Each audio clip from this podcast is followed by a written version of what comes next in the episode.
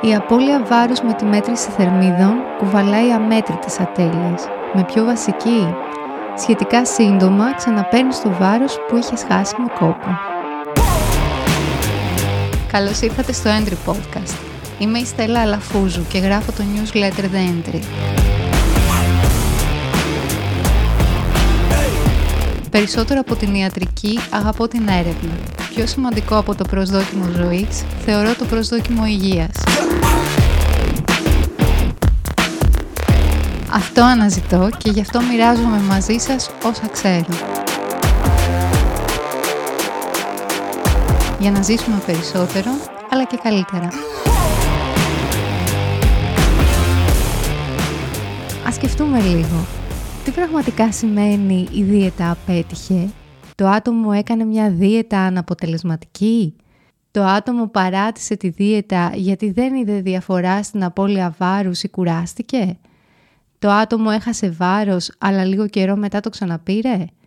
Για κάθε έναν που προσπαθεί να χάσει βάρος, ο λόγος για τον οποίο η δίαιτα δεν δούλεψε είναι προσωπικός. Όμως, η συνισταμένη που απαντά στο ερώτημα γιατί τελικά οι δίαιτες αποτυγχάνουν είναι κοινή.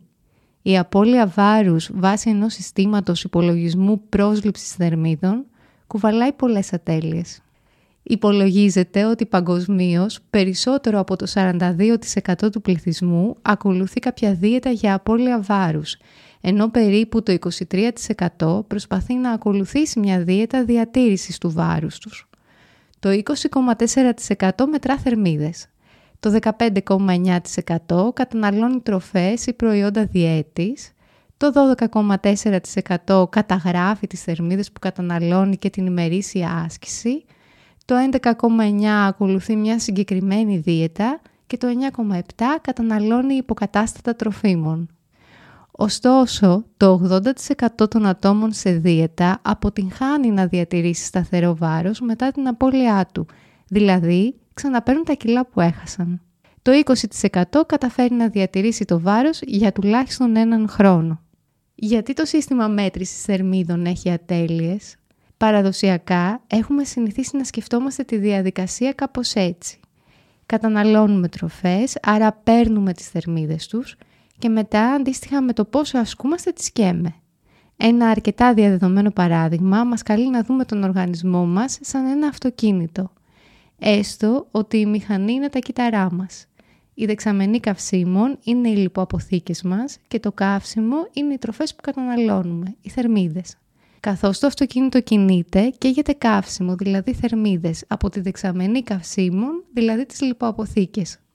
Καταναλώνοντας φαγητό, γεμίζουμε τη δεξαμενή καυσίμου προκειμένου να μην μείνουμε, άρα τρώμε όσο χρειάζεται ανάλογα με τις αποστάσεις που θα διανύσουμε. Μακάρι να ήταν τόσο απλό. Ακόμη και ένα αυτοκίνητο για να λειτουργήσει σωστά δεν απαιτείται μόνο μια γεμάτη δεξαμενή, αλλά λίπανση, υγρά στο ψυγείο και άλλα που δεν περιμένετε εμένα για να μάθετε. Ο τρόπος με τον οποίο ο ανθρώπινος οργανισμός χρησιμοποιεί την ενέργεια είναι πολύπλοκος. Μια σειρά από διαδικασίες που μοιάζουν με χορογραφία καθορίζουν πόσο κάθε ένας από εμάς παίρνει ή χάνει βάρος, με πολλές ορμόνες να διαδραματίζουν καθοριστικό ρόλο.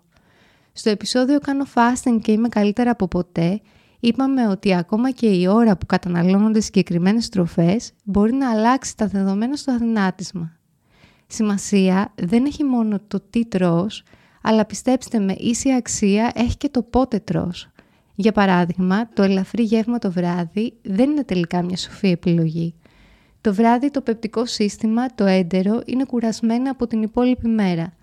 Καταναλώνοντας λαχανικά, μια σαλάτα για παράδειγμα που είναι δύσπεπτα, κουράζουμε το πεπτικό ακόμη περισσότερο. Ομοίως η λογική ότι τρώμε υδατάνθρακες το μεσημέρι, μια μακαρονάδα για παράδειγμα, και πάλι δεν είναι σοφή επιλογή, αφού οι υδατάνθρακες ανεβάζουν τη γλυκόζη και μας κάνουν να νηστάζουμε. Ακόμη ένα ζεστό γεύμα όπως μια σούπα ή κάτι πικάντικο δεν είναι μια καλή επιλογή για μεσημέρι αν μετά πρέπει να συνεχίσει τη δουλειά σου. Άρα αντιστρέφουμε τα πράγματα. Καταναλώνουμε το μεσημέρι κάτι ελαφρύ όπως μια σαλάτα και πρωτεΐνη και το βράδυ όσο πιο νωρίς πριν τον ύπνο καταναλώνουμε τους υδατάνθρακες, αν πρέπει. Ύστερα, στο επεισόδιο «Πώς μετράω εύκολα τη γλυκόζη μου και τι κερδίζω», είδαμε ότι μπορούμε να χακάρουμε τον οργανισμό μας ώστε να γίνει μεταβολικά ευέλικτος και να αποφασίζει αν θα κάψει γλυκόζη ή λίπος, τα δύο βασικά είδη καυσίμου που χρησιμοποιεί. Ο οργανισμός μας χρησιμοποιεί για ενέργεια δύο βασικά είδη καυσίμων, τη γλυκόζη και το λίπος. Όταν ο οργανισμός καίει γλυκόζη, τότε η ινσουλίνη που παράγεται από την υψηλή μας γλυκόζη μπλοκάρει την καύση λίπους. Ο οργανισμός είναι μεταβολικά ευέλικτος όταν μπορεί να εναλλάσσει την πηγή της ενέργειάς του, δηλαδή όταν μπορεί να επιλέξει αν θα κάψει γλυκόζη ή λίπος. Στη δεύτερη περίπτωση με την καύση λίπους, ο οργανισμός παράγει κετόνες και αυτό είναι κάτι που θέλουμε. Όταν ο οργανισμός δεν έχει την ευελιξία να επιλέξει τι θα κάψει, τότε προκύπτουν προβλήματα βάρους, κόπωσης και πολλά ακόμη. Συνεπώς, η συζήτηση για το αδυνάτισμα πάει πολύ πιο μακριά από την απλή καταγραφή των θερμίδων. Οι δίαιτες και η μέτρηση θερμίδων αποτυγχάνουν, ο έλεγχος της γλυκόζης όμως όχι. Η ινσουλίνη είναι εκείνη η αναβολική ορμόνη που περισσότερο από όλες σχετίζεται με την αποθήκευση λίπους και την απώλεια βάρους. Η ιστορία εδώ πάει κάπως έτσι.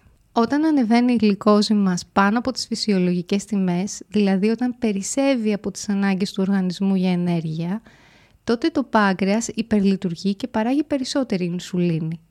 Αυτή με τη σειρά της δίνει σήμα στους μύες και στο ύπαρ ώστε να αποθηκεύσουν τη γλυκόζη σε αλυσίδες γλυκογόνου.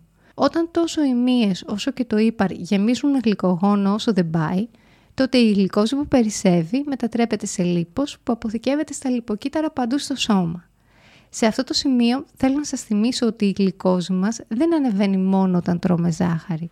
Η γλυκόζη ανεβαίνει για πλάκα όταν καταναλώνουμε επεξεργασμένους υδατάνθρακες, όταν τρώμε συγκεκριμένες τροφές σε λάθος ώρα, όταν κάνουμε πολλά μικρά και συχνά γεύματα, όταν αγχωνόμαστε, όταν δεν κοιμόμαστε καλά.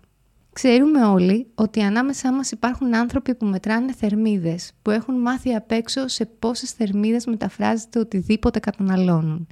Με μια παρόμοια λογική υπάρχουν άνθρωποι που έχουν κατηγοριοποιήσει τις τροφές σε χαμηλού και υψηλού γλυκαιμικού δείκτη. Δεν αμφισβητώ τη βάση αυτής της διαφοροποίησης είναι ξεκάθαρο ότι δεν έχουν τον ίδιο γλυκαιμικό δείκτη τα λευκά μακαρόνια και τα αμύγδαλα. Εκείνο που θέλω να επαναλάβω είναι ότι κάθε ένας από εμάς έχει διαφορετική αντίδραση στις τροφές. Κάτι που μπορεί να εκτοξεύει τη δική μου γλυκόζη μπορεί να μην κάνει τόσο μεγάλο spike σε κάποιον άλλον. Τι γίνεται όταν δεν τρώμε συχνά ή όταν ξέρουμε τι πρέπει να φάμε ώστε να μην ανέβει σημαντικά η γλυκόζη μας; Όταν συμβαίνει αυτό, η ινσουλίνη πέφτει και ο οργανισμός παίρνει το μήνυμα ότι για να έχει ενέργεια πρέπει να αρχίσει να καίει ό,τι έχει αποθηκευτεί στις αλυσίδες γλυκογόνου.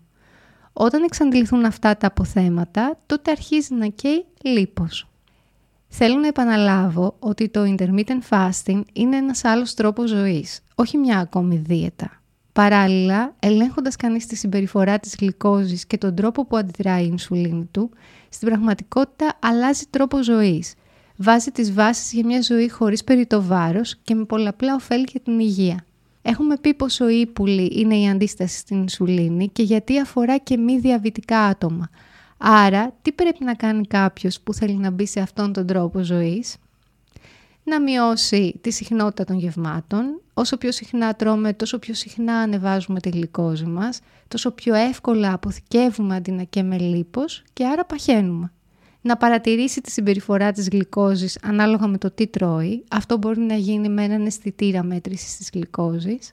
Και τέλος, να κάνει έναν πιο σωστό συνδυασμό τροφών και τις ώρες που καταναλώνονται. Δηλαδή, δεν τρώμε ή πίνουμε τίποτα με ζάχαρη όταν έχουμε άδειο στο μάχη. Όταν ξεκινάμε να τρώμε, βάζουμε τα πιάτα σε μια σωστή σειρά που είναι πρώτα οι φυτικές ίνες, ας πούμε η σαλάτα, μετά η πρωτεΐνη και το λίπος, για παράδειγμα τα αυγά, το ψάρι, το κρέας και στο τέλος οι υδατάνθρακες. Ευχαριστώ που μείνατε εδώ στο τέλος. Κάντε εγγραφή στο κανάλι μου στο YouTube και στο Spotify. Για το δικό σας καλό, εγγραφείτε στο newsletter μου, The Entry at Substack. Stay healthy. It's free of charge.